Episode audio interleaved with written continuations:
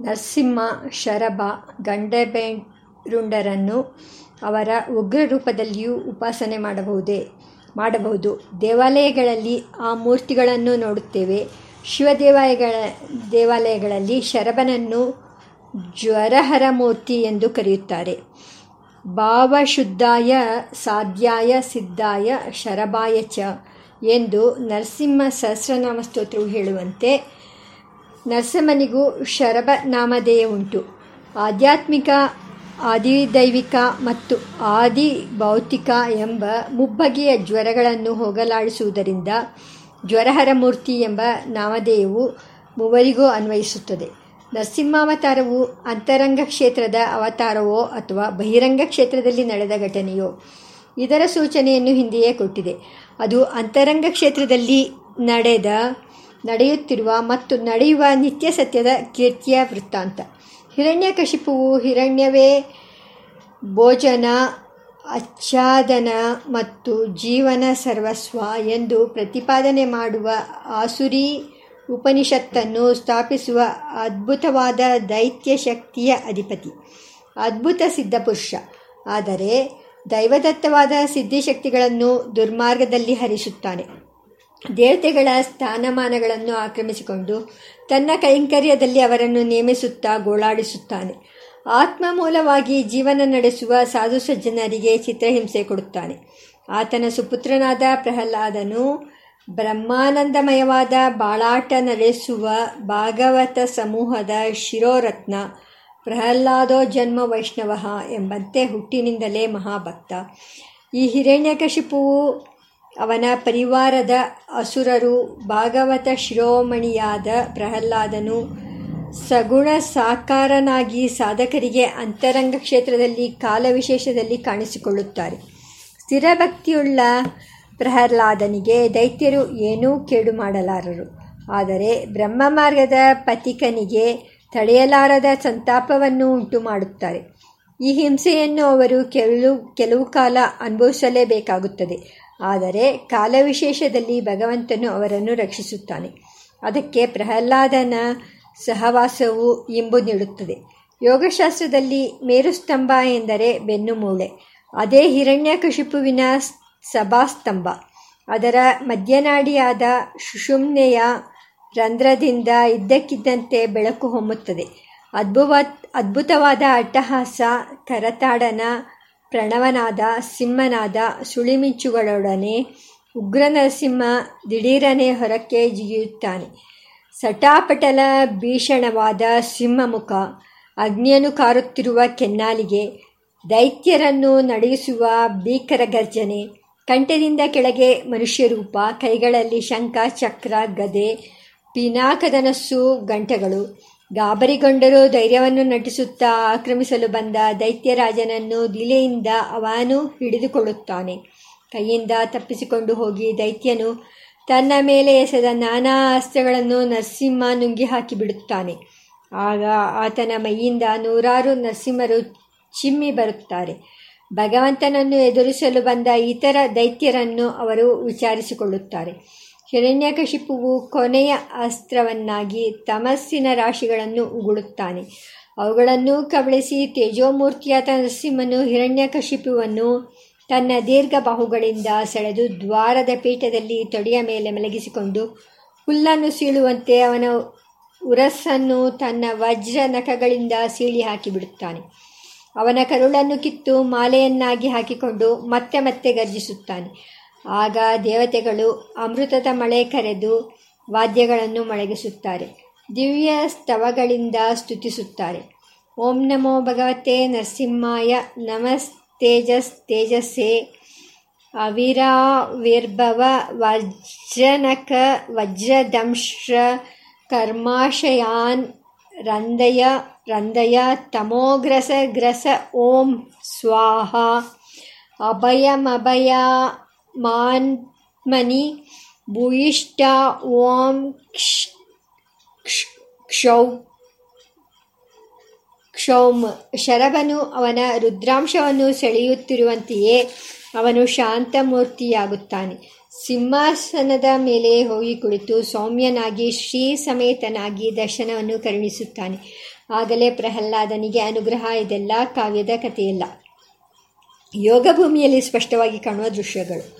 ಮೇಲುಭಾಗದ ಬಲಗೈಯಲ್ಲಿ ಮೇಲ್ಮುಖವಾದ ಮನಸ್ತತ್ವ ರೂಪವಾದ ಚಕ್ರ, ಎಡಗೈಯಲ್ಲಿ ಅಹಂಕಾರತ್ವದ ರೂಪವಾದ ಶಂಕ ಕೆಳಬಾಲದ ಬಲಗೈಯಲ್ಲಿ ಒಮ್ಮೆ ಜ್ಞಾನ ಮುದ್ರೆ, ಒಮ್ಮೆ ಅಭಯ ಮುದ್ರೆ. ಎಡಗೆಯಿಂದ ಪ್ರಕೃತಿ ಲಕ್ಷ್ಮೀ ದೇವಿಯನ್ನು ತನ್ನ ಬ್ರಹ್ಮಭಾವದಿಂದ ಜಾರಿ ಹೋಗದಂತೆ ಭದ್ರವಾಗಿ ಆಲಂಗಿಸಿದ್ದಾನೆ ಶ್ರೀ ಲಕ್ಷ್ಮೀ ನರಸಿಂಹ. ಏಕೇನ ಚಕ್ರಪಹರೇಣ ಕರೇಣ ಶಂಕಂ ಅನ್ಯೇನ ಸಿಂಧು ಸಿಂಧುತನಯಾಮವಲಂಬ್ಯ ತಿಷ್ಟನ್ ವಾಮೇಕರೇಣ ವರದಾಭಯ ಪದ್ಮಚಿನ್ನಂ ಪದ್ಮಚಿಹ್ನಂ ಲಕ್ಷ್ಮೀನರಸಿಂಹಮದೇಹಿ ಕರಾವಲಂಬಂ ಆತನ ತಲೆಯ ಮೇಲೆ ತನ್ನ ಏಳು ಹೆಡೆಗಳನ್ನು ಮೇಲಕ್ಕೆ ಎತ್ತಿರುವ ಪ್ರಾಣಸ್ವರೂಪಿಯಾದ ಶುದ್ಧ ಶುಕ್ಲವರ್ಣದ ಆದಿಶೇಷನು ಛತ್ರಧೂಪಾದಿಯಲ್ಲಿ ಸಿಂಗಾರದ ಸೇವೆ ಸಲ್ಲಿಸುತ್ತಿದ್ದಾನೆ. ಬಲಗಡೆಯಲ್ಲಿ ಮುಂದೆ ಬದ್ಧಾಂಜಲಿಯಾಗಿ ಪ್ರಹ್ಲಾದ ಕುಮಾರನು ಸ್ವಾಮಿಯ ಮುಖವನ್ನೇ ದಿಟ್ಟಿಸುತ್ತಾ ಆನಂದವಾಗಿ ನಿಂತಿದ್ದಾನೆ. ಸ್ವಲ್ಪ ಹೊತ್ತಿನಲ್ಲಿಯೇ ಅವನು ಯೋಗ ನರಸಿಂಹನಾಗಿ ನೇತ್ರಗಳಿಗೆ ಉತ್, ಉತ್ಸವನವಾಗುತ್ತಾನೆ. ನಾಲಿಗೆಯನ್ನು ಹೊರಗೆ ಚಾಚಿ ಕೋರೆದಾಡೆಯು ಕಾಣುತ್ತಿದ್ದರೂ ಅತ್ಯಂತ ಪ್ರಸನ್ನವಾದ ಮುಖಮುದ್ರೆ ಹುಬ್ಬುಗಳ ಜಾಗವನ್ನು ದಾಟಿ ಮೇಲಕ್ಕೆ ಹೋಗಿರುವ ದೃಷ್ಟಿ ಊರ್ಧ್ವರೇಖೆಯಿಂದ ಕಂಗೊಳಿಸುತ್ತಿರುವ ವಿಸ್ತಾರವಾದ ಹಣೆ, ದಿವ್ಯ ಕಿರೀಟ, ಕಂಠದಲ್ಲಿ ಜಾಲಂಧರ ಬಂದ ಮೇಲಿನ ಹಸ್ತಗಳಲ್ಲಿ ಮೇಲ್ಮುಖವಾಗಿರುವ ಮನಸ್ತತ್ವ ಮತ್ತು ಅಹಂಕಾರ ತತ್ವ ರೂಪವಾಗಿರುವ ಚಕ್ರಶಂಖಗಳು ಪ್ರಾಣಾಪಾನಗಳನ್ನು ನಿರೋಧಿಸಿರುವ ಹೃದಯಸ್ಥಾನ ಎದೆಯ ಬಲಭಾಗದಲ್ಲಿ ಸೂಕ್ಷ್ಮ ರೂಪದಲ್ಲಿ ಕಂಗೊಳಿಸುತ್ತಿರುವ ಯೋಗ ಮಹಾಲಕ್ಷ್ಮಿ, ಉದರದಲ್ಲಿ ಉಡ್ಯಾಣ ಬಂದ ಮತ್ತು ಸುಳಿನಾಭಿ ಕೆಳಗಿನ ಕೈಗಳಲ್ಲಿ ಭೂಸ್ಪರ್ಶ ಮುದ್ರೆ, ಅಡಿಯಿಂದ ಮುಡಿಯವರೆಗೂ, ತನ್ಮತೆಯಿಂದ ತನ್ನ ದರ್ಶನ ಮಾಡುವವರಿಗೂ ಇದೇ ಯೋಗ ವಿದ್ಯೆಯನ್ನು ಉಪದೇಶಿಸುತ್ತಿರುವ ಯೋಗ ನರಸಿಂಹನ ಪವಿತ್ರ ಮೂರ್ತಿಗೆ ಮತ್ತೆ ಮತ್ತೆ ನಮನಗಳು. ಯೋಗಾರೂಢ ಮತಿ ಪ್ರಸನ್ನವದನಂ ಯೋಗ ನರಸಿಂಹಂ ಬದೆ ನರಸಿಂಹ ಜಯಂತಿಯ ಈ ಪವಿತ್ರ ಸಂಧ್ಯಾಕಾಲದ ಆರಾಧನೆಯಲ್ಲಿ ಆತನ ರೌದ್ರರೂಪವನ್ನು ಸಮನಂತರದಲ್ಲಿಯೇ ಸೌಮ್ಯ ದರ್ಶನವನ್ನು ದಯಪಾಲಿಸುವ ಭೋಗಶ್ರೀ ಸಮೇತ ಮೂರ್ತಿಯನ್ನು, ಯೋಗಶ್ರೀ ಸಮೇತ ಮೂರ್ತಿಯನ್ನು ಧ್ಯಾನಿಸಿ, ಸ್ತುತಿಸಿ, ಪೂಜಿಸಿ ಕೃತಾರ್ಥರಾಗೋಣ. ಚೇತೋಭೃಂಗ ಭ್ರಮಸಿ ವೃತ ಭವ ಮರುಭೂಮೌ ವಿರಾಸಯಾಂ ಭಜ ಭಜ ಲಕ್ಷ್ಮೀ ನರಸಿಂಹಾನಗ ಪದ ಸರಸಿಜ ಮಕರಂದಂ. ಶ್ರೀ ನರಸಿಂಹನು ಸತ್ಯಸ್ವರೂಪನಾದ ದೇವರು ಅತೀಂದ್ರಿಯವಾದ ಯೋಗ ಸಮಾಧಿಯಲ್ಲಿ ಅನುಭವಕ್ಕೆ ವೇದ್ಯನಾಗಿ ಅವರಿಗೆ ಜ್ಞಾನ, ಆನಂದ, ಶಾಂತಿ ಸಮೃದ್ಧಿಗಳನ್ನು ಕರುಣಿಸುವವನು.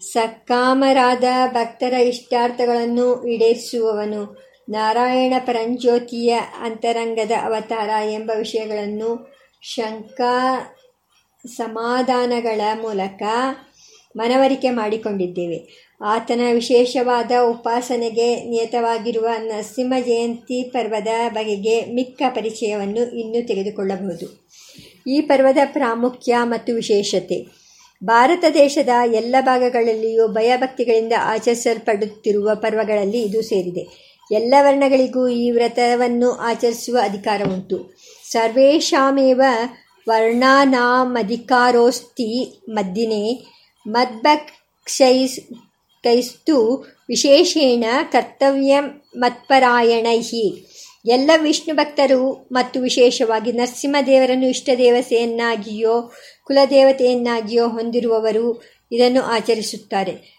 ಕೆಲವು ಶೈವರು ಈ ವ್ರತವನ್ನು ಆಚರಿಸುವುದುಂಟು. ಈ ವ್ರತವನ್ನು ಆಚರಿಸದಿದ್ದರೆ ಪಾತಕ ಬರುತ್ತದೆ ಎಂದು ಶಾಸ್ತ್ರಗಳು ಹೇಳಿರುವುದರಿಂದ ಇದು ನಿತ್ಯ ವ್ರತವೂ ಆಗಿದೆ. ಹಾಗೆಯೇ ವ್ರತಾಚರಣೆಯಿಂದ ಪಾಪನಾಶನ, ಪುಣ್ಯ ಪುರುಷಾರ್ಥ ಪ್ರಾಪ್ತಿಗಳನ್ನು ಹೇಳಿರುವುದರಿಂದ ಇದು ಕಾಮ್ಯ ವ್ರತವೂ ಆಗಬಹುದು. ಅನ್ಯಥಾ ನರಕಂ ಯಾತಿ ಯಾವ ಚಂದ್ರ ದಿವಾಕರವು ಮಜ್ಜನ್ಯ ಸಂಭವಂ ಪುಣ್ಯಂ, ವ್ರತಂ ಪಾಪ ಪ್ರಣಾಶನಂ, ವರ್ಷೇ ವರ್ಷೇ ತು ಕರ್ತವ್ಯಂ, ಮಮ ಸಂತುಷ್ಟಿ ಕಾರಣಂ, ಹತ್ಯಾ ಕೋಟಿ ವಿನಾಶನಂ ಈ ಹಬ್ಬವನ್ನು ಆಚರಿಸುತ್ತಿರುವವರ ಸಂಖ್ಯೆ ಕಡಿಮೆಯಾದರೂ ಇದು ರಾಮನವಮಿ, ಕೃಷ್ಣ ಜಯಂತಿ ಮುಂತಾದ ಮಹಾಪರ್ವಗಳಷ್ಟೇ ಮಹಿಮಾನ್ವಿತವಾದುದು ಎಂದು ಶಾಸ್ತ್ರಗಳು ಹೇಳುತ್ತವೆ. ಇತರ ಮಹಾವ್ರತಗಳ ವಿಷಯದಲ್ಲಿ ಹೇಗೋ ಹಾಗೆ ಇದರ ವಿಷಯದಲ್ಲಿಯೂ ಪ್ರಶಂಸಾಪರವಾದ ಕಥೆಗಳನ್ನು ಕೇಳುತ್ತೇವೆ. ಉದಾಹರಣೆಗೆ, ಸೃಷ್ಟಿಯ ಪ್ರಾರಂಭದಲ್ಲಿ ಬ್ರಹ್ಮದೇವರು ಈ ವ್ರತವನ್ನು ಆಚರಿಸಿ ಚರಾಚರ ಜಗತ್ತನ್ನು ನಿರ್ಮಾಣ ಮಾಡುವ ಶಕ್ತಿಯನ್ನು ಪಡೆದರು. ಈ ವ್ರತದ ಆಚರಣೆಯ ಪ್ರಭಾವದಿಂದಲೇ ರುದ್ರದೇವರಿಗೆ ತ್ರಿಪುರಾಸುರರನ್ನು ಸಂಹರಿಸುವ ಸಾಮರ್ಥ್ಯ ಉಂಟಾಯಿತು. ಭಕ್ತ ಪ್ರಹ್ಲಾದನು ತನ್ನ ಹಿಂದಿನ ಜನ್ಮದಲ್ಲಿ ಒಬ್ಬ ವೇಶ್ಯೆಯಲ್ಲಿ ಅತ್ಯಂತ ಆಸಕ್ತನಾಗಿದ್ದನು. ನರಸಿಂಹ ಜಯಂತಿಯ ದಿವಸ ತನ್ನ ಅರಿವಿಲ್ಲದೆಯೇ ಬೇರೆ ಯಾವುದೋ ಕಾರಣಕ್ಕೋಸ್ಕರ ಅವನು ಮತ್ತು ಆ ವೇಶ್ಯೆಯು ಮೌನವಾಗಿದ್ದು ಉಪವಾಸ ಮಾಡಿದರು. ಇದರ ಫಲವಾಗಿ ಆ ವೈಶ್ಯ, ವೇಶ್ಯೆಯು ಅಪ್ಸರಸ್ಸಿಯರಲ್ಲಿ ಸ್ಥಾನವನ್ನು ಪಡೆದಲು ಆ ವೇ, ವೇಶ್ಯಾಪರಾಯಣನಾಗಿದ್ದ ಪುರುಷನು ಮುಂದಿನ ಜನ್ಮದಲ್ಲಿ ಭಕ್ತಶ್ರೇಷ್ಠ ಪ್ರಹ್ಲಾದನಾಗಿ ಹುಟ್ಟಿದನು. ಪುತ್ರಹೀನರಿಗೆ ಪುತ್ರರನ್ನು ತೇಜಸ್ಸು, ರಾಜ್ಯ, ಸಂಪತ್ತು, ಸೌಭಾಗ್ಯಗಳನ್ನು ಬಯಸುವವರಿಗೆ ಆಯಾ ಇಷ್ಟಗಳನ್ನು ಕೊಡುವ ಕಾಮಧೇನುವಿನಂತಹ ವ್ರತ ಇದು. ಇಹಲೋಕದಲ್ಲಿ ಸಕಲ ಐಶ್ವರ್ಯ, ಭೋಗ, ಭಾಗ್ಯಗಳನ್ನು ಕರುಣಿಸಿ ಪರಲೋಕದಲ್ಲಿ ಮುಕ್ತಿಯನ್ನು ದಯಪಾಲಿಸುತ್ತದೆ ಇದರ ಮಹಾಮಹಿಮೆಯನ್ನು ಪೂರ್ಣವಾಗಿ ಬ್ರಹ್ಮನಾಗಲಿ, ಶಿವನಾಗಲಿ ಅಥವಾ ಸ್ವಯಂ ನರಸಿಂಹನೇ ಆಗಲಿ ವರ್ಣಿಸಲಾರರು. ಇತ್ಯಾದಿ ಅಭಿಪ್ರಾಯಗಳುಳ್ಳ ಕಥೆಯನ್ನು ನರಸಿಂಹದೇವರೇ ಪ್ರಹ್ಲಾದನಿಗೆ ಹೇಳಿದರೆಂದು ವ್ರತಕಲ್ಪದಲ್ಲಿ ನೋಡುತ್ತೇವೆ. ಇಂತಹ ಕಥೆಗಳು ಪ್ರಶಂಸಾರೂಪವಾದ, ಅರ್ಥವಾದ ಎನಿಸುತ್ತವೆ. ಇವುಗಳಿಗೆ ವ್ರತದ ಮಹಿಮೆಯನ್ನು ವರ್ಣಿಸಿ ಜನರಿಗೆ ಅದರಲ್ಲಿ ಅಭಿರುಚಿಯನ್ನು ಉಂಟು ಮಾಡೋದರಲ್ಲಿ ಮಾತ್ರವೇ ತಾತ್ಪರ್ಯ, ಐತಿಹಾಸಿಕ ಸತ್ಯವೆಂದು ಅವುಗಳ ಪರಿಗಣಿಸ್, ಅವುಗಳನ್ನು ಪರಿಗಣಿಸಬೇಕಾಗಿಲ್ಲ. ಅತ್ಯಂತ ಆಚಾರ ಶುದ್ಧಿಯನ್ನು ಅಪೇಕ್ಷಿಸುವ ವ್ರತ ಇದು. ವ್ರತವನ್ನು ಎಂದು ಆಚರಿಸಬೇಕು, ಯಾವ ಸಮಯದಲ್ಲಿ ಆಚರಿಸಬೇಕು?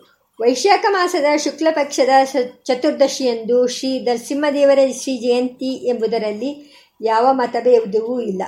ನರಸಿಂಹ ಚತುರ್ದಶ್ಯಾಂ ವೈಶಾಖೆ ಶುಕ್ಲಪಕ್ಷೆ ಕೆ ವೈಶಾಖೆ ಶುಕ್ಲಪಕ್ಷೆ ತು ಚತುರ್ದಶ್ಯಾಂ ವಿಷಾಮುಖೆ ಮಜ್ಜನ್ಮ ಸಂಭವಂ ಪುಣ್ಯಂ ವ್ರತಂ ಪಾಪ ಪ್ರಣಾಶನಂ ಇದನ್ನು ಸೌರಮಾನದ ಪ್ರಕಾರ ಆಚರಿಸಬೇಕೆ ಅಥವಾ ಚಾಂದ್ರಮಾನದ ಪ್ರಕಾರ ಆಚರಿಸಬೇಕೆ ಎಂದರೆ ರೂಢಿಯಲ್ಲಿ ಎರಡೂ ಆಚರಣೆಗಳು ಇವೆ. ಆದರೆ ವ್ರತೇ ಚಾಂದ್ರಮಸಂ ಶಸ್ತಂ ಎಂದು ಹೇಳಿರುವಂತೆ ಇದು ವ್ರತವಾಗಿರುವುದರಿಂದ ಚಾಂದ್ರಮಾನದ ಪ್ರಕಾರ ಆಚರಿಸುವುದೇ ಉತ್ತಮ. ಚಾಂದ್ರಮಾನದ ನರಸಿಂಹ ಜಯಂತಿಯ ಆಚರಣೆಗೆ ಏನಾದರೂ ಅಡ್ಡಿ ಆತಂಕಗಳಿದ್ದರೆ ಆಗ ಸೌರಮಾನದಂತೆ ಆಚರಿಸಬಹುದು. ಚಾಂದ್ರಮಾನದ ಆಚರಣೆಯೇ ಹೆಚ್ಚು ಬಳಕೆಯಲ್ಲಿದೆ ಎಂಬುದನ್ನು ಸ್ಮರಿಸಬಹುದು. ವೈಕ್, ವೈಶಾಖ ಶುದ್ಧ ಚತುರ್ದಶಿಯು ನರಸಿಂಹ ಜಯಂತಿ ಎಂದು ತಿಳಿದರೂ ಅಂದು ಚತುರ್ದಶಿಯ ವ್ಯಾಪ್ತಿ ಎಷ್ಟು ಇರಬೇಕು? ಚತುರ್ದಶಿ ತಿಥಿಯ ಜೊತೆಗೆ ನಕ್ಷತ್ರ ಯೋಗ ಕರ್ಣಗಳಿಗೂ ಬೆಳೆಯುತ್ತೆ ಎಂಬುದನ್ನು ವಿಚಾರ ಮಾಡಬೇಕು. ನರಸಿಂಹ ಜಯಂತಿಯನ್ನು ನಿರ್ಣಯಿಸುವುದಕ್ಕೆ ಚತುರ್ದಶಿ ತಿಥಿಯು ಬಹಳ ಮುಖ್ಯ. ಆ ದಿವಸ ಸೂರ್ಯಾಸ್ತಮದಲ್ಲಿ, ಸೂರ್ಯಾಸ್ತ ಸಮಯದಲ್ಲಿ ಚತುರ್ದಶಿಯು ಇರಬೇಕು. ಆ ಚತುರ್ದಶಿ ತಿಥಿಯು ಪ್ರದೋಷ ವ್ಯಾಪ್ತಿ ಎರಡು ದಿನಗಳಲ್ಲಿದ್ದರೆ ಜಯಂತಿಯನ್ನು ಎಂದು ಆಚರಿಸಬೇಕು ಎಂದರೆ ಎರಡನೆಯ ದಿನದಲ್ಲಿ. ಚತುರ್ದಶಿಯ ಪ್ರದೋಷ ವ್ಯಾಪ್ತಿಯು ಎರಡು ದಿನಗಳಲ್ಲೂ ಇಲ್ಲದಿದ್ದರೂ ಎರಡನೆಯ ದಿನವೇ ನರಸಿಂಹ ಜಯಂತಿಯ ಆಚರಣೆ.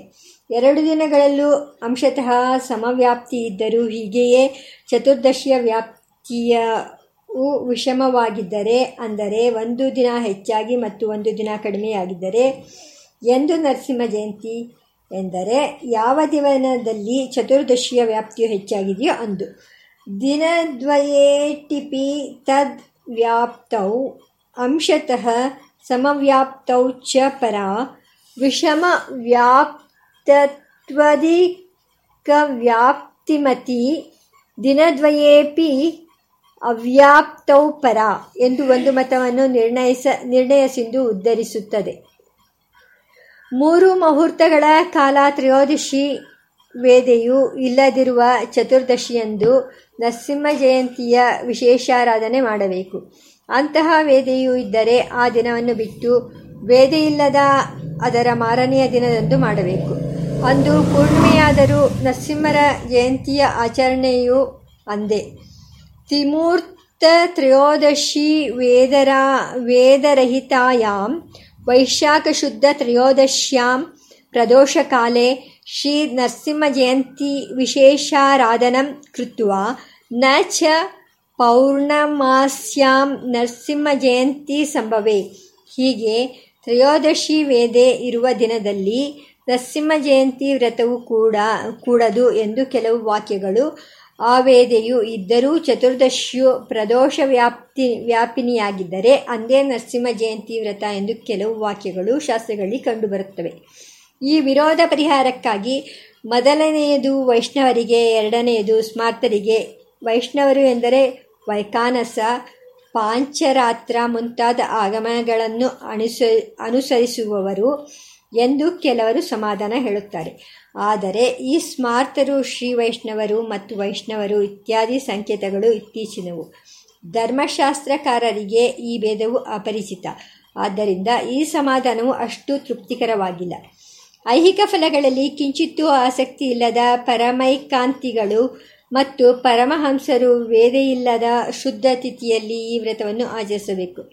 ಉಳಿದವರು ಅಂದರೆ ಮೋಕ್ಷದೊಡನೆ ಇತರ ಪುರುಷಾರ್ಥಗಳನ್ನು ಅಪೇಕ್ಷಿಸುವವರು ವೇದ ಇದ್ದರೂ ಚತುರ್ದಶಿ ತಿಥಿಯ ವ್ಯಾಪ್ತಿಯು ಇರುವ ದಿನದಲ್ಲಿ ಅದನ್ನು ಆಚರಿಸಬೇಕು ಎಂಬ ವ್ಯವಸ್ಥೆಯನ್ನು ಶ್ರೀರಂಗ ಮಹಾಗುರುಗಳು ಅಪ್ಪಣೆ ಕೊಡಿಸಿದ್ದರು. ಈ ಸಮಾಧಾನವು ವಸ್ತುನಿಷ್ಠವಾಗಿದೆ.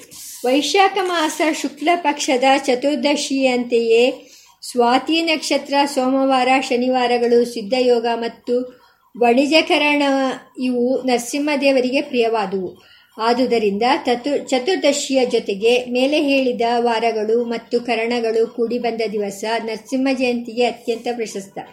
ವೈಶಾಖಸ್ಯ ಚತುರ್ದಶ್ಯಾಂ ಸೋಮವಾರೆ ನಿಲಕ್ಷಕೆ ಅವತಾರೋ ನರಸಿಂಹಸ್ಯ ಸ್ವಾತಿ ಸ್ವಾತಿನಕ್ಷತ್ರಯೋಗೇ ಚ ಶನಿವಾರೇ ತು ಮದ್ವ್ರತಂ. ಸಿದ್ಧಯೋಗಸ್ಯ ಸಂಯೋಗೆ ವಣಿಜೆ ಕರಣೆ ತಥಾ ಪುಂಸಾಂ ಸೌಭಾಗ್ಯಯೋಗೇನ ಲಭ್ಯತೆ ದೈವಯೋಗತಃ ಸರ್ವೈರೇತೈಸ್ತು ವಿನಾಶನಂ ಏತ ದನ್ಯ ಧನ್ಯತರೇ ಯೋಗೆ ಮದ್ದಿನಂ ಪಾಪನಾಶನಂ ಮೇಲೆ ಹೇಳಿದ ತಿಥಿ, ವಾರ, ನಕ್ಷತ್ರ, ಯೋಗ ಮತ್ತು ಕರಣಗಳೆಲ್ಲವೂ ನರಸಿಂಹ ಜಯಂತಿಗೆ ಶ್ರೇಷ್ಠವಾಗಿದ್ದರು ಅತ್ಯಂತ ಮುಖ್ಯವ ಮುಖ್ಯವಾದುದು ಚತುರ್ದಶಿ ತಿಥಿ. ಕೇವಲೇಪಿ ಪ್ರಕರ್ತವ್ಯಂ ತದ್ದಿನಂ ವ್ರತಮುತ್ತಮಂ ಆವಾರ ನಕ್ಷತ್ರ ಯೋಗ ಕರಣಗಳು ಇಲ್ಲದಿದ್ದರೂ ಚತುರ್ದಶಿಯು ಇದ್ದರೆ ಅಂದು ವ್ರತವನ್ನು ಆಚರಿಸಬೇಕು ಉಳಿದವುಗಳಲ್ಲಿ ಎಷ್ಟು ಕೂಡಿ ಬಂದರೆ ಅಷ್ಟು ಉತ್ತಮ ಎಲ್ಲವೂ ಕೂಡಿ ಬಂದರೆ ಅತ್ಯಂತ ಪ್ರಶಸ್ತ ನರಸಿಂಹ ಚತುರ್ದಶಿಯನ್ನು ಎಂದು ಆಚರಿಸಬೇಕು ಎಂಬುದನ್ನು ಮೇಲೆ ಹೇಳಿದಂತೆ ನಿರ್ಣಯ ಮಾಡಿಕೊಳ್ಳಬಹುದು ಆದರೆ ಆ ದಿವಸದಲ್ಲಿ ಯಾವ ಸಮಯದಲ್ಲಿ ಭಗವಂತನ ವಿಶೇಷ ಆರಾಧನವನ್ನು ಮಾಡಬೇಕು ಎಂಬುದನ್ನು ವಿವಾದಕ್ಕೆ ಆಸ್ಪದವಾದ ಎಂಬುದು ವಿವಾದಕ್ಕೆ ಆಸ್ಪದವಾದ ವಿಷಯವಾಗಿದೆ.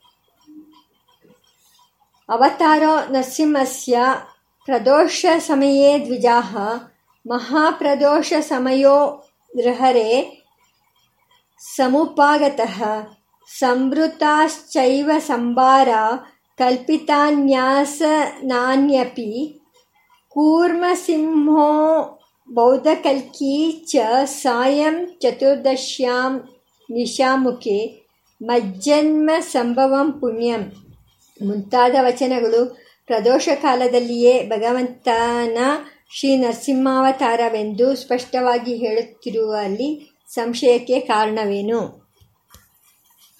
ಎಂದರೆ, ಮೇಲೆ ಹೇಳಿದ ವಚನಗಳು ಪ್ರಾಮಾಣಿಕವಲ್ಲ. ಸಂಧ್ಯಾ ಸಮಯದಲ್ಲಿ ಭಗವಂತನ ಜನ್ಮವಾಯಿತೆಂಬುದಕ್ಕೆ ಯಾವ ಆಧಾರವೂ ಇಲ್ಲ.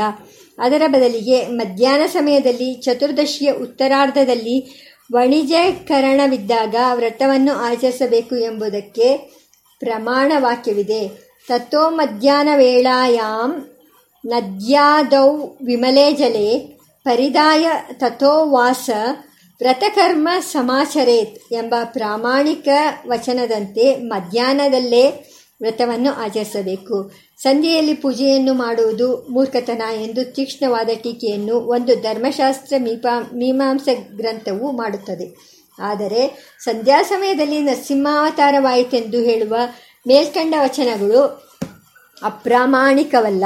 ಅವುಗಳಲ್ಲಿ ಮೊದಲನೆಯ ಶ್ಲೋಕವು ರಥಮಾಲೆಯಲ್ಲಿ ಉದ್ಭತ, ಉದ್ಧತವಾಗಿದೆ.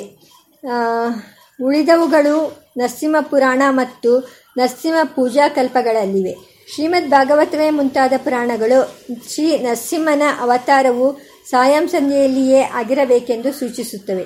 ಏಕೆಂದರೆ ರಾತ್ರಿಯಲ್ಲಾಗಲಿ, ಹಗಲಲ್ಲಾಗಲಿ, ಭೂಮಿಯಲ್ಲಾಗಲಿ, ಅಂತರಿಕ್ಷದಲ್ಲಾಗಲಿ ನನಗೆ ಮರಣವಿಲ್ಲದಂತೆ ವರವನ್ನು ಕೊಡು ಎಂಬುದು ಬ್ರಹ್ಮದೇವರಲ್ಲಿ ಹಿರಣ್ಯಕಶಿಪುವು ಪ್ರಾರ್ಥಿಸಿ ಪಡೆದ ವರವಾಗಿತ್ತು. ಅದನ್ನು ಮಾನ್ಯ ಮಾಡಬೇಕಾಗಿದ್ದರೆ ಭಗವಂತನ ಅವತಾರವು ಸಂಧ್ಯಾ ಸಮಯದಲ್ಲಿ ಮಾತ್ರವೇ ಆಗಿರಬೇಕು. ಆದುದರಿಂದ ನರಸಿಂಹ ಜಯಂತಿ ಪೂಜೆಯನ್ನು ಸಂಧ್ಯಾ ಸಮಯದಲ್ಲಿ ಮಾಡಬೇಕೆಂಬ ಅಭಿಪ್ರಾಯವೇ ಸಾಧುವಾಗಿದೆ. ಶರೀರದ ದೌರ್ಬಲ್ಯ, ಇತರ ಲೌಕಿಕ ಕಾರ್ಯಗಳ ಹೊರೆ ಮುಂತಾದವುಗಳಿಂದ ಸಾಯಂಕಾಲದವರೆಗೂ ಉಪವಾಸವಿದ್ದು ಪೂಜೆ ಮಾಡಲು ಸಾಧ್ಯವಿಲ್ಲದವರು ಮಧ್ಯಾಹ್ನದಲ್ಲಾದರೂ ಪೂಜೆ ಮಾಡಬಹುದು. ಶ್ರೀಕೃಷ್ಣ ಜಯಂತಿ ಶಿವರಾತ್ರಿ ವ್ರತಗಳಲ್ಲಿಯೂ ದುರ್ಬಲ ಪ್ರಕೃತಿಯುಳ್ಳವರು ದೇವರ ಪೂಜೆಯನ್ನು ಮಧ್ಯಾಹ್ನ ಕಾಲದಲ್ಲಿಯೇ ಮಾಡುತ್ತಾರೆ. ನೇತವಾದ ಸಮಯದಲ್ಲಿ ಮಾಡಲು ಆಗದಿದ್ದರೆ ಅದಕ್ಕೆ ಸಾಧ್ಯವಾದಷ್ಟು ಹತ್ತಿರದ ಸಮಯದಲ್ಲಿ ಮಾಡಬಹುದು.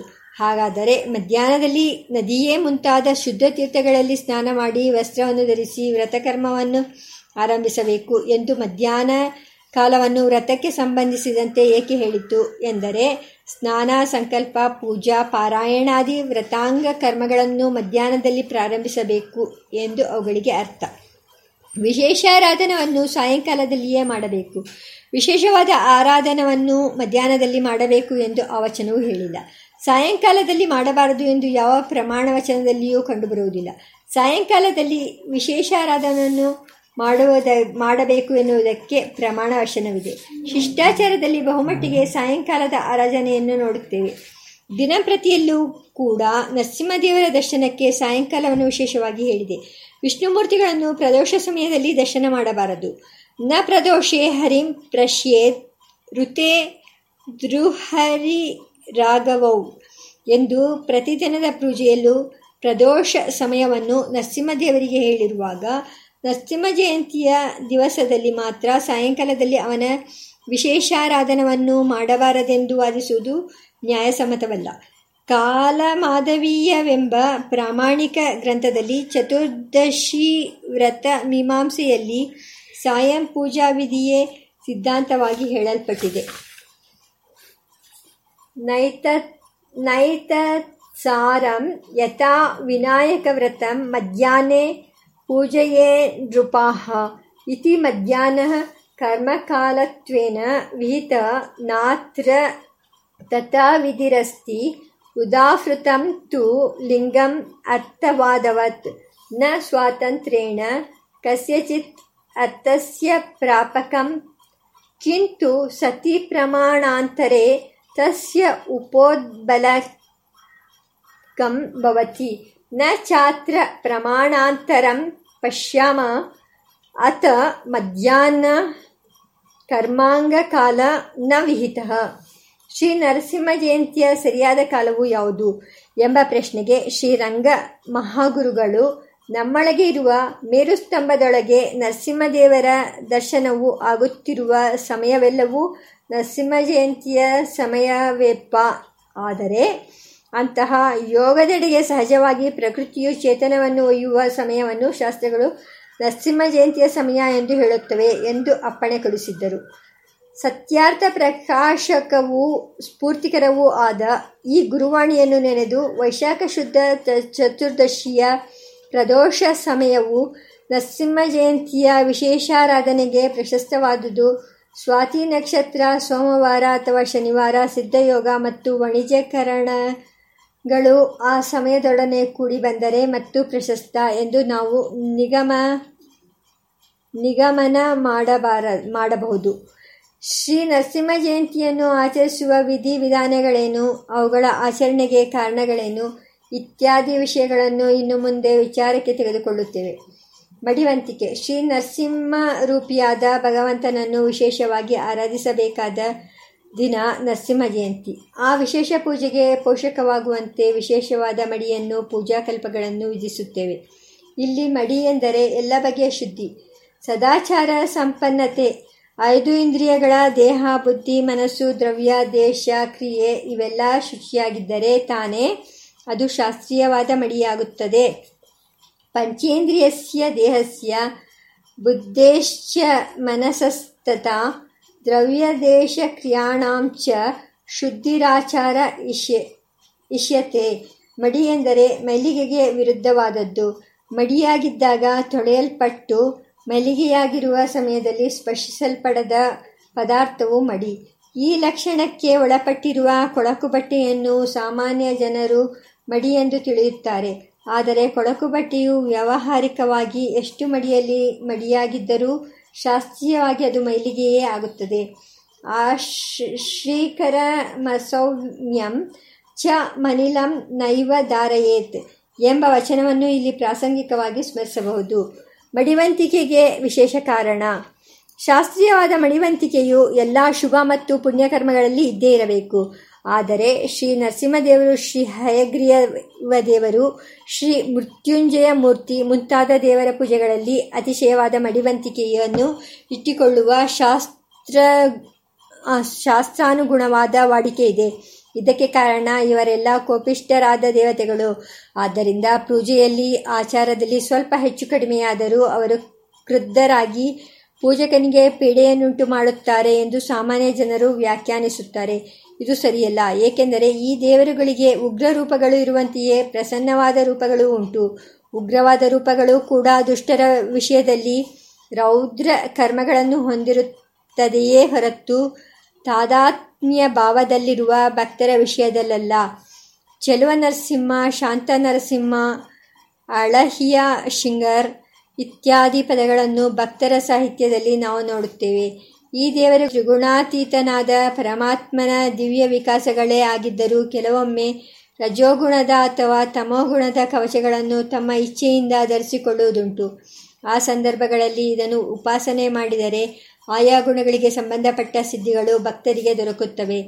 ಮದ್ದು, ಮಾಟ ಸ್ಥಾನಭ್ರಂಶ ಧನಹಾನಿ ಇತ್ಯಾದಿ ಅನಿಷ್ಟಗಳ ನಿವಾರಣೆಗಾಗಿ ಈ ದೇವರನ್ನು ಪೂಜಿಸುವವರು ಉಂಟು. ಇವರಲ್ಲಿ ಅರ್ಥಕಾಮಗಳನ್ನು ಯಾಚಿಸುವವರು ಉಂಟು. ಕೇವಲ ಮೋಕ್ಷವನ್ನು ಪ್ರಾರ್ಥಿಸುವ ಪರಮೈಕಾಂತಿಗಳು ಉಂಟು. ಮೋಕ್ಷದ ಜೊತೆಗೆ ಅದಕ್ಕೆ ವಿರೋಧವಿಲ್ಲದ ಇತರ ಪುರುಷಾರ್ಥಗಳನ್ನು ಪ್ರಾರ್ಥಿಸುವವರು ಉಂಟು. ಈ ಕೋರಿಕೆಗಳಿಗೆ ತಕ್ಕಂತೆ ಈ ದೇವರ ಸಾತ್ವಿಕ, ರಾಜಸ, ತಾಮಸ ಅಥವಾ ತ್ರಿಗುಣಾತೀತ ಭಾವಗಳನ್ನು ಭಕ್ತರು ಆರಾಧಿಸುತ್ತಾರೆ. ಹೇಗಿದ್ದರೂ ಭಕ್ತ, ಅವರು, ಅವು ಭಕ್ತರಿಗೆ ಭಯಕ್ಕೆ ಕಾರಣವಾಗದೆ ಪ್ರೀತಿಗೆ ಕಾರಣವಾಗುತ್ತವೆ. ಉಗ್ರ ನರಸಿಂಹನು ಕೂಡ ಅನ್ಯ ಭಕ್ತರಿಗೆ ಭಯಂಕರನಾಗಿರುವುದಿಲ್ಲವೆಂಬ ಶ್ರೀಮದ್ ಭಾಗವತದಲ್ಲಿ ಚಿತ್ರವಾಗಿರುವ ಈ ಪ್ರಕರಣವು ಸ್ಪಷ್ಟಪಡಿಸುತ್ತದೆ. ಪ್ರಹ್ಲಾದ ಪ್ರೇಷಯಾಮಾಸ ಬ್ರಹ್ಮಾವಸ್ಥಿತ ಮಂತಿಕೆ ತಾತ್ ಪ್ರಶಮಯೋಪೇಹಿ ಸ್ವಪಿತ್ರೆ ಕುಪಿತಂ ಪ್ರಭುಂ ತ್ರೈಲೋಕ್ಯ ಕಂಟಕನಾಗಿ ತನ್ನ ಭಕ್ತ ಶಿರೋಮಣಿಯಾದ ಪ್ರಹ್ಲಾದನಿಗೆ ಸಂಕಷ್ಟಗಳನ್ನು ಕೊಟ್ಟ ಹಿರಣ್ಯಕಶಿಪುವನ್ನು ಉಗ್ರ ನರಸಿಂಹ ಸ್ವಾಮಿಯು ಸೀಳಿ ಹಾಕಿ ಅವನ ಕರಳು ಮಾಲೆಯನ್ನು ಹಾಕಿಕೊಂಡು ಗರ್ಜಿಸತೊಡಗಿದ। ಬ್ರಹ್ಮಾದಿ ದೇವತೆಗಳು ಅವನನ್ನು ಆಗ ಸ್ತೋತ್ರ ಮಾಡಿದರೂ ಅವನ ಹತ್ತಿರಕ್ಕೆ ಹೋಗುವ ಧೈರ್ಯ ಯಾರಿಗೂ ಬರಲಿಲ್ಲ. ಆಗ ಬ್ರಹ್ಮದೇವರು ಪ್ರಹ್ಲಾದ ಕುಮಾರನ ಬಳಿಗೆ ಹೋಗಿ, ಮಗು, ನಿನ್ನ ತಂದೆಯ ವಿಷಯದಲ್ಲಿ ಕೋಪಗೊಂಡಿರುವ ಸ್ವಾಮಿಯನ್ನು ನೀನೇ ಪ್ರಸನ್ನಗೊಳಿಸು ಎಂದು ಅವನನ್ನು ದೇವರ ಬಳಿಗೆ ಕಳುಹಿಸಿದರು.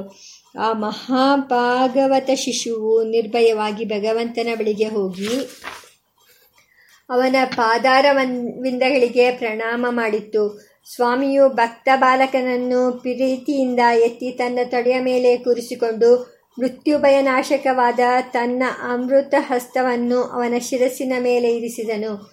ಒಡನೆಯೇ ಪರಾತ್ಮ ದರ್ಶನವನ್ನು ಪಡೆದ ಪ್ರಹ್ಲಾದನು ಭಕ್ತಿ ಗದ್ಗದ ಕಂಠದಿಂದ ಪರಮಾತ್ಮನನ್ನು ಸ್ತುತಿಸಿದನು. ಇಲ್ಲಿ ಉಗ್ರ ನರಸಿಂಹ ಮೂರ್ತಿಯನ್ನು ಕಂಡು ಶ್ರೇಷ್ಠತಮ ದೇವತೆಗಳಾದ ಬ್ರಹ್ಮಾದಿಗಳು ಭಯಭೀತಿ ಭೀತರಾಗಿರುವಲ್ಲಿ ಮಗು ಪ್ರಹ್ಲಾದನಿಗೆ ಏಕೆ ಕಿಂಚಿತ್ತು ಭಯವಾಗಲಿಲ್ಲ ಎಂಬುದು ತೊಡಕಿನ ಪ್ರಶ್ನೆ. ಅವನು ಮಗು, ಆದ್ದರಿಂದ ಹೆದರಿಕೆ ಉಂಟಲ, ಉಂಟಾಗಲಿಲ್ಲ ಎಂಬುದು ಸರಿಯಾದ ಉತ್ತರವಾಗುವುದಿಲ್ಲ.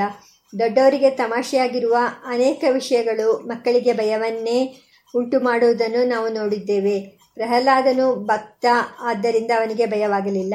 ಎಂದಷ್ಟೇ ಹೇಳಿದರೆ ಬ್ರಹ್ಮದೇವರಿಗೆ ಭಗವಂತನಲ್ಲಿ ಭಕ್ತಿ ಇಲ್ಲವೇ ಎಂದು ಪ್ರಶ್ನೆ ಹೇಳುತ್ತದೆ ಭಯಪಡಬೇಕಾದರೆ ತನಗಿಂತ ಭಿನ್ನವಾದ ಬೇರೊಂದು ಪದಾರ್ಥ ಇರಬೇಕು.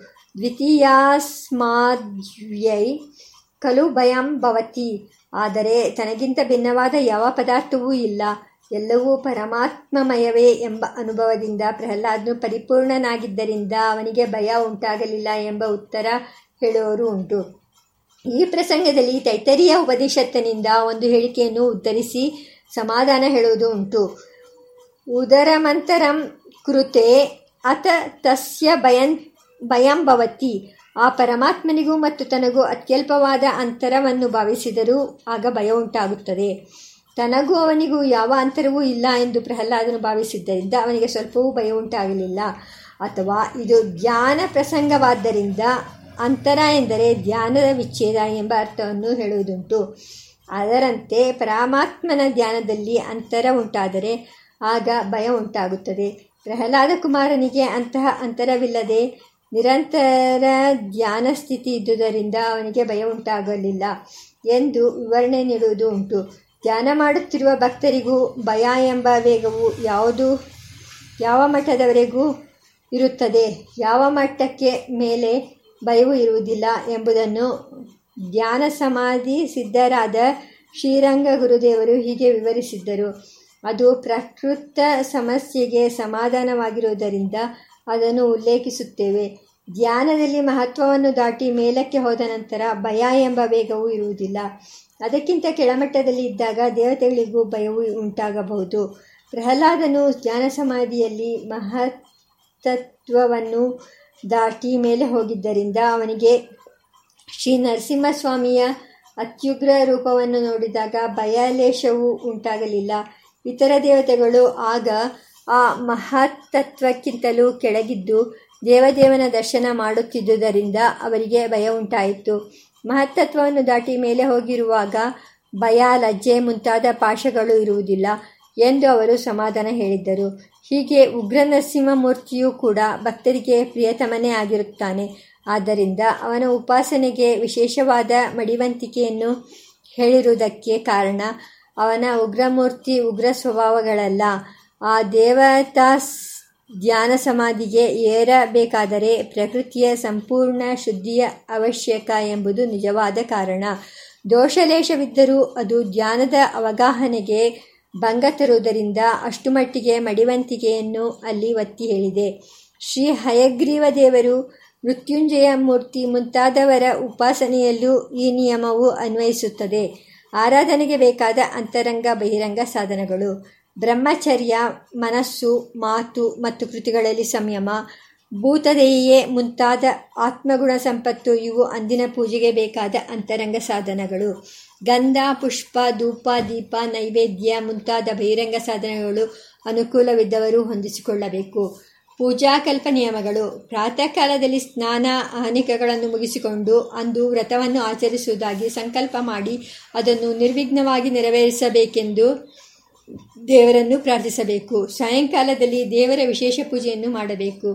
ಪೂಜೆಯ ಸಮಯದವರೆಗಾದರೂ ಉಪವಾಸ ಮಾಡಬೇಕು. ಅಶಕ್ತರಾದವರು ಶಾಸ್ತ್ರೀಯವಾದ, ಲಘುವಾದ ಆಹಾರವನ್ನು ಸೇವಿಸಬಹುದು. ನೈವೇದ್ಯ ಮತ್ತು ಪತ್ರ ಪುಷ್ಪಗಳು. ಶ್ರೀ ನರಸಿಂಹದೇವರ ಪೂಜೆಗೆ ಸಮರ್ಪಿಸಬೇಕಾದ ವಿಶೇಷ ನೈವೇದ್ಯ ಪದಾರ್ಥಗಳು ಯಾವುವು?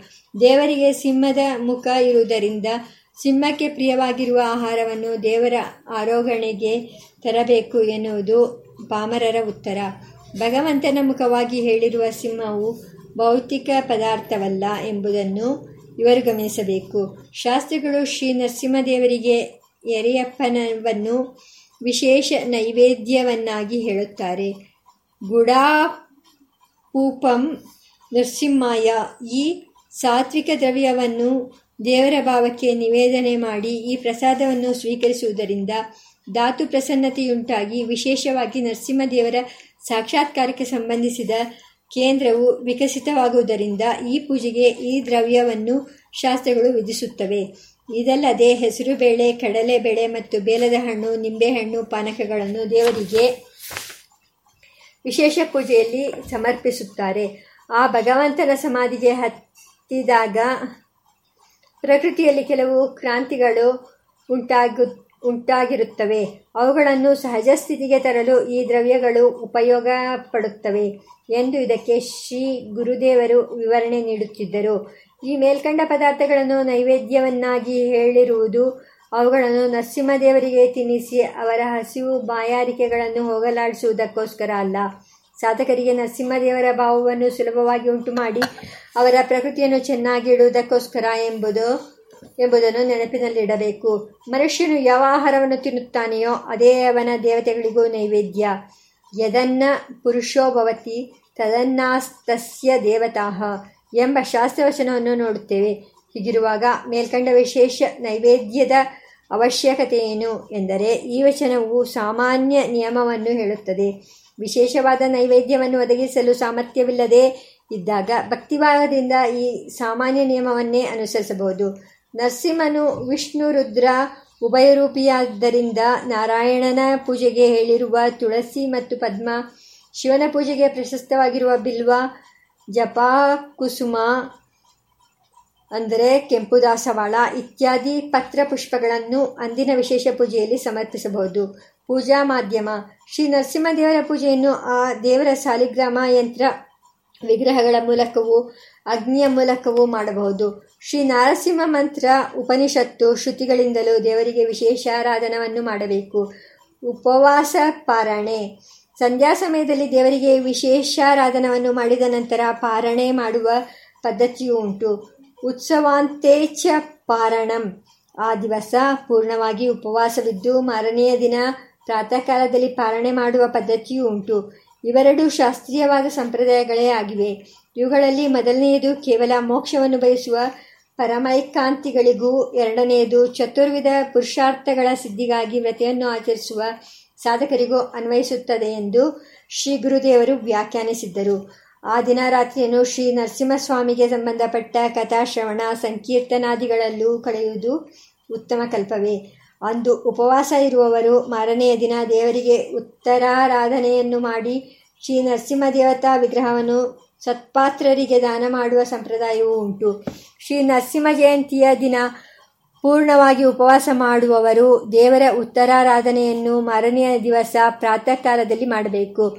ಅದಕ್ಕೆ ಅಂಗವಾಗಿ ಶ್ರೀ ನರಸಿಂಹ ಮಂತ್ರವನ್ನು ಜಪಿಸಿ ದೇವರನ್ನು ಅಗ್ನಿಯಲ್ಲಿ ಅವಾಹ ಅವಾಹನೆ ಮಾಡಿ ಹೋಮದ ಮೂಲಕವಾಗಿ ಪೂಜಿಸುವುದು ಉಂಟು. ನರಸಿಂಹ ತಾಪಿನಿ ಉಪನಿಷತ್ತನ್ನು ಪಾರಾಯಣ ಮಾಡಿ ಪುರುಷ ಸೂಕ್ತದಿಂದಲೂ ನರಸಿಂಹ ಗಾಯತ್ರಿ ಓಂ ವಜ್ರನಾಕಾಯ ವಿದ್ಮಹೆ ತೀಕ್ಷ್ಣ ದಂಷ್ಟ್ರಾಯ ಧೀಮಹಿ ತನ್ನೋ ನಾರಸಿಂಗ ಪ್ರಚೋದಯಾತ್ ಇಂದಲೂ ಹವಿಷ್ಠಾನವನ್ನು ಕೃತವನ್ನು ಹೋಮಕ್ಕೆ ಹವಿಸ್ಸನ್ನಾಗಿ ಸಮರ್ಪಿಸಬೇಕು. ನರಸಿಂಹ ಗಾಯತ್ರಿಯಿಂದಲೇ ಜಲತರ್ಪಣ ಪೂಜೆಯನ್ನು ಮಾಡುವುದು ಉಂಟು. ಷೋಡಶೋಪಚಾರ ಪೂಜೆಗಳನ್ನು ಮಾಡಿದ ನಂತರ ಈ ಹೋಮವನ್ನು ಆಚರಿಸಿ ಪೂಜೆ ಮಾಡಿದ ದೇವರ ವಿಗ್ರಹವನ್ನು ಸತ್ಪಾತ್ರರಿಗೆ ದಾನ ಮಾಡುವ ಪದ್ಧತಿಯೂ ಇದೆ.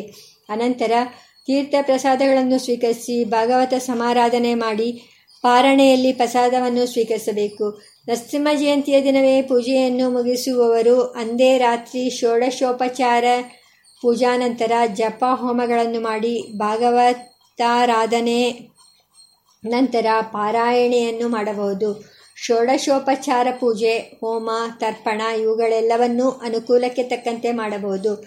ದ್ರವ್ಯ ಸಂಪತ್ತು, ಕಾಲಾವಕಾಶ, ಪ್ರಕೃತಿಯ ಆನುಕೂಲ್ಯ ಇಲ್ಲದವರು ಭಗವಂತನ ಧ್ಯಾನವನ್ನು ಮಾಡಬೇಕು. ಮಂತ್ರಗಳನ್ನು ಜಪಿಸಬೇಕು, ಸ್ತೋತ್ರಗಳನ್ನು ಪಠಿಸಬೇಕು. ಯಾವುದಾದರೂ ದ್ರವ್ಯಗಳು ಇಲ್ಲದಿದ್ದರೆ ಮನಸ್ಸಿನಿಂದಲೇ ಆ ದ್ರವ್ಯಗಳನ್ನು ಭಾವಿಸಿಕೊಂಡು ಪೂಜೆಯನ್ನು ಪರಮಾತ್ಮನಿಗೆ ಸಮರ್ಪಿಸಬೇಕು. ಹೃದ್ಯಾಗ ಅಥವಾ ಮಾನಸಾರಾಧನವನ್ನು ಮಾಡುವುದಕ್ಕೆ ಹೊರಗಿನ ಪದಾರ್ಥಗಳ ಅವಶ್ಯಕತೆಯೇ ಇಲ್ಲ. ತನ್ನ ಮನೋವೃತ್ತಿಗಳನ್ನು, ಅಂತಃಕರಣವನ್ನು ಅವುಗಳಿಗೆ ಕೂಟಸ್ಥಾನ, ಕೂಟಸ್ಥನಾದ ಜೀವನನ್ನು ಪರಮಾತ್ಮನೆಂಬ ಅಗ್ನಿಗೆ ಸಮರ್ಪಿಸಿದರೆ ಅದು ಹೋಮವೇ. ಪ್ರತ್ಯಗ್ರೋ, ಪ್ರತ್ಯಗ್ರೋಪೇ ಹವಿಷಿ ಯುವಯೋರೇಕಶೇಷಿತ್ವಯೋಗಾತ್. ಶ್ರೀ ಸ್ತುತಿ ವೇದಾಂತ ದೇಶಿಕರು. ಆತ್ಮನಿ ಸ್ವಪ್ರಕಾಶಾಗ್ನೌ ಚಿತ್ತಮೇಕಾಹುತಿಂ ಕ್ಷಿಪೇತ್. ಸದಾಚಾರ ಸ್ತುತಿ ಶ್ರೀ ಶಂಕರ ಭಗವತ್ಪಾದರು. ಭಗವನ್ಮಯವಾದ ಮನೋಧಾರೆಯಿಂದ ಶ್ರೀ ನರಸಿಂಹದೇವರಿಗೆ ಅಭಿಷೇಕ ಮಾಡೋಣ. ಶ್ರದ್ಧೆಯೆಂಬ ನದಿಯ ಪರಿಶುದ್ಧ ಚಿತ್ತವೆಂಬ ತೀರ್ಥದಿಂದಲೇ ಆರ್ಘ್ಯ ಅರ್ಘ್ಯ ಪಾದ್ಯ ಆಚಮನೀಯ, ಸ್ನಾನ, ಪಾನಾದಿ ಸೇವನೆಗಳೆಲ್ಲವನ್ನೂ ಭಗವಂತನಲ್ಲಿ ಸಲ್ಲಿಸೋಣ. ಭಾವಪುಷ್ಪಗಳಿಂದ ಭಗವಂತನನ್ನು ಅರ್ಚಿಸಿ, ಸಮಾಧಿ ಕುಸುಮಗಳಿಂದ ಪ್ರಧಾನವಾದ ಪುಷ್ಪಾಂಜಲಿಯನ್ನು ಅರ್ಪಿಸೋಣ. ಶುದ್ಧವಾದ ಜೀವವನ್ನೇ ದೇವದೇವನಿಗೆ ನೈವೇದ್ಯವಾಗಿ ಸಮರ್ಪಿಸೋಣ. ಶ್ರದ್ಧಾ ನದೀವಿಮಲ ಚಿತ್ತ ಜಲಾಭಿಷೇಕೈ ನಿರ್ತ್ಯ ಕೈರ್ ನಿತ್ಯಂ ಸಮಾಧಿ ಕುಸುಮೈರಪ್ಪು ನರ್ಭವಾಯ ಶೇಷಭೂತಂ ಸ್ವಮಾತ್ಮಾನಂ ಶೇಷಿಣೇ ಪರಮಾತ್ಮನೇ ಅರ್ಪಯೇತ್ ಪರಯಾ ಭಕ್ತ್ಯ ಮಹಾನೈವೇದ್ಯಮೇವತತ್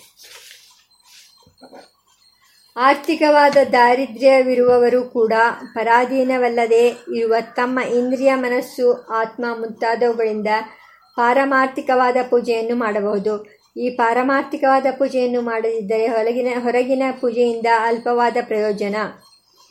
ಪಾರಮಾರ್ಥಿಕವಾದ ಪೂಜೆಯನ್ನು ಚೆನ್ನಾಗಿ ಮಾಡಿದರೆ ಹೊರಗಿನ ಪೂಜೆಯನ್ನು ಕೆಲವು ಕಾರಣಗಳಿಂದ ಮಾಡದಿದ್ದರೂ ಯಾವ ದೋಷವೂ ಇಲ್ಲ.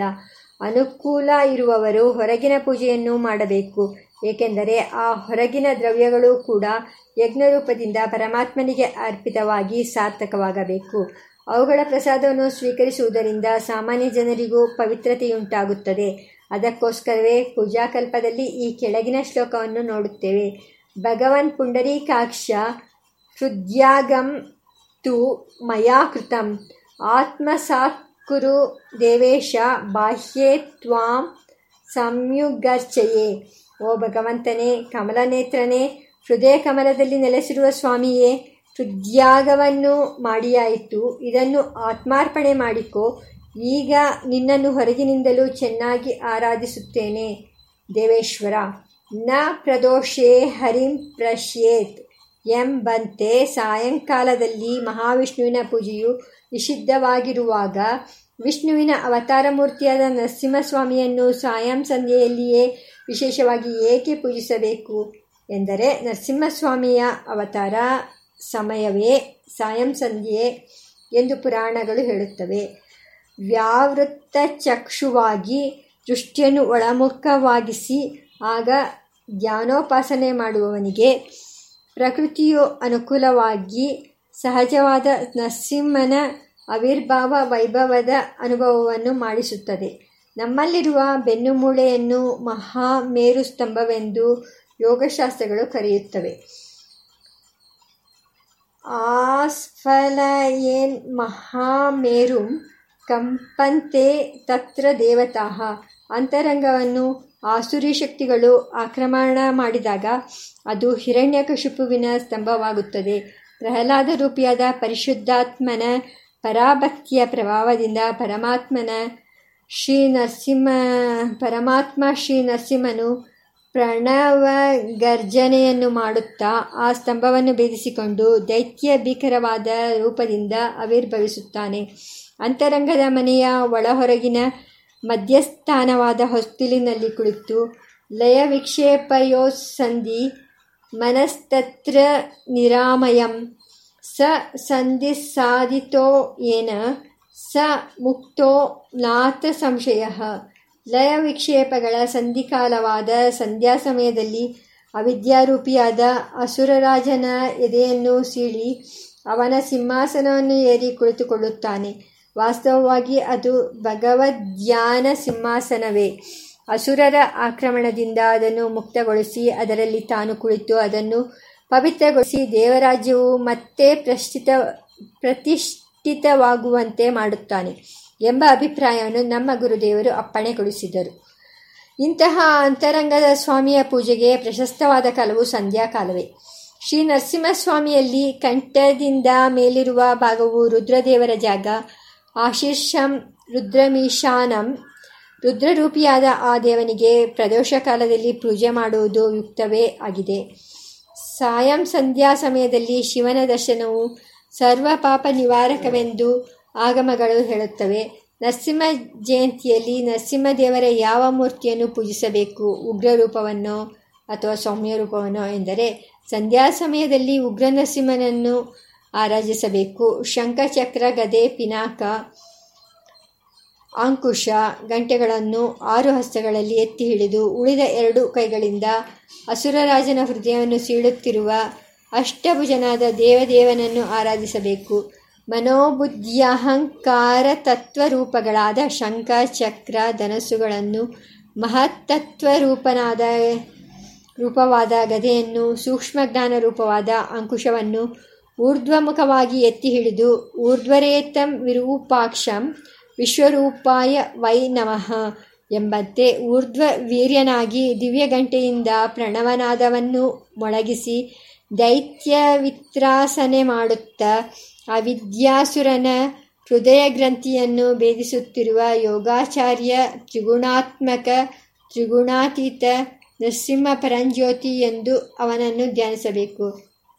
ಪರಮಾಹ್ಲಾದ ರೂಪಿಯಾಗಿ ಬಾಲ್ಯೇನ ತಿಷ್ಟಾಸ್ ತಿಷ್ಟಾಸೇತ್ ಮಹಾಯೋಗಿಯು ಬಾಲಭಾವದಲ್ಲಿರಬೇಕು ಎಂದು ಉಪನಿಷತ್ತು ಹೇಳುವ ಬಾಲಭಾವದಿಂದಲೂ ರೂಪದಿಂದಲೂ ಕೂಡಿ ಬದ್ಧಾಂಜಲಿಯಾಗಿರುವ ಪ್ರಹ್ಲಾದನನ್ನು ಬದ್ಧಾಂಜಲಿಗಳಾಗಿ ಭಗವಂತನಿಗೆ ಜಯ ಜಯಕಾರವನ್ನು ಹೇಳುತ್ತಿರುವ ಬ್ರಹ್ಮಾದಿ ದೇವತೆಗಳನ್ನು ವಿಷ್ಣು ಪಾರ್ಷದರನ್ನು ಗುರುತ್ಮಂತನನ್ನು ಪರಿವಾರ ದೇವತೆಗಳನ್ನಾಗಿ ಧ್ಯಾನಿಸಬೇಕು. ಉತ್ತರಾರಾಧನೆಯಲ್ಲಿ ಅಥವಾ ಆರಾಧನೆಯ ಕೊನೆಯ ಭಾಗದಲ್ಲಿ ತನ್ನ ಪರಾಪ್ರಕೃತಿಯಾದ ಲಕ್ಷ್ಮೀದೇವಿಯನ್ನು ವಾಮಾಂಕದಲ್ಲಿ ಕುಳ್ಳಿಸಿಕೊಂಡು ಅವಳನ್ನು ಆಲಿಂಗಿಸಿರುವ ಸೌಮ್ಯ ಲಕ್ಷ್ಮೀ ನರಸಿಂಹನನ್ನು ಧ್ಯಾನಿಸಬೇಕು. ಬದ್ಧಾಂಜಲಿಯಾದ ಪ್ರಹ್ಲಾದನು ಈ ಮೂರ್ತಿಯೊಡನೆ ಪೂಜಿಸಲ್ಪಡಬೇಕು. ಪಂಚಪ್ರಾಣಗಳು ಏಕಮುಖವಾಗಿ, ಊರ್ಧ್ವಮುಖವಾಗಿ ಶಿರಸ್ಸಿಗೂ ಮೇಲೆ ಹೋಗಿ, ಕುಂಡಲಿನಿ ಶೇಷನಾಗ ರೂಪದಲ್ಲಿ ಭಗವಂತನಿಗೆ ಛತ್ರಿಯ ಆಕಾರದಲ್ಲಿ ಸೇವೆ ಸಲ್ಲಿತು, ಸಲ್ಲಿಸುತ್ತಿರುವುದನ್ನು ಧ್ಯಾನಿಸಬೇಕು. ಯೋಗಸಿದ್ಧಿಯ ವಿಶೇಷವಾದ ಅಪೇಕ್ಷೆ ಇರುವವರು ಅನಂತರ ಯೋಗ ನರಸಿಂಹನ ಮೂರ್ತಿಯನ್ನು ಧ್ಯಾನಿಸಿ ಪೂಜಿಸಬೇಕು. ಮೇಲಿನ ಎರಡು ಹಸ್ತಗಳಲ್ಲಿ ಮೇಲ್ಮುಖವಾದ ಶಂಖಚಕ್ರಗಳಿಂದ ಅಲಂಕೃತನಾಗಿ ಕೆಳಗಿನ ಎರಡು ಹಸ್ತಗಳು ಭೂಸ್ಪರ್ಶ ಮುದ್ರೆಯಿಂದ ಕೆಳಮುಖವಾಗಿದ್ದರು ವೃತ್ತಿಗಳು ಊರ್ಧ್ವಗಾಮಿಯಾಗುವುದಕ್ಕೆ ತಕ್ಕ ರೀತಿಯಲ್ಲಿ ಅವುಗಳನ್ನು ಹೊಂದಿದ್ದಾನೆ.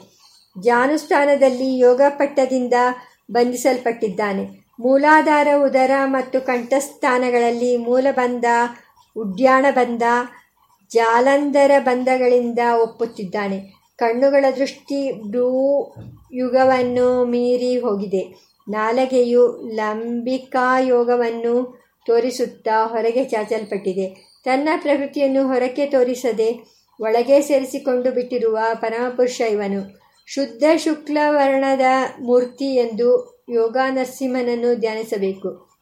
ಪ್ರಹ್ಲಾದರಾಯರು ಜಪಿಸಿ ಸ್ತುತಿಸುತ್ತಿರುವ ಮಹಾಮಂತ್ರವೆಂದು ಶ್ರೀಮದ್ ಭಾಗವತವು ಹೇಳುವ ಮಂತ್ರವರ್ಣದೊಡನೆ ಈ ಸೇವೆಯನ್ನು ಶ್ರೀ ಸ್ವಾಮಿಗೆ ಸಮರ್ಪಿಸುತ್ತೇವೆ.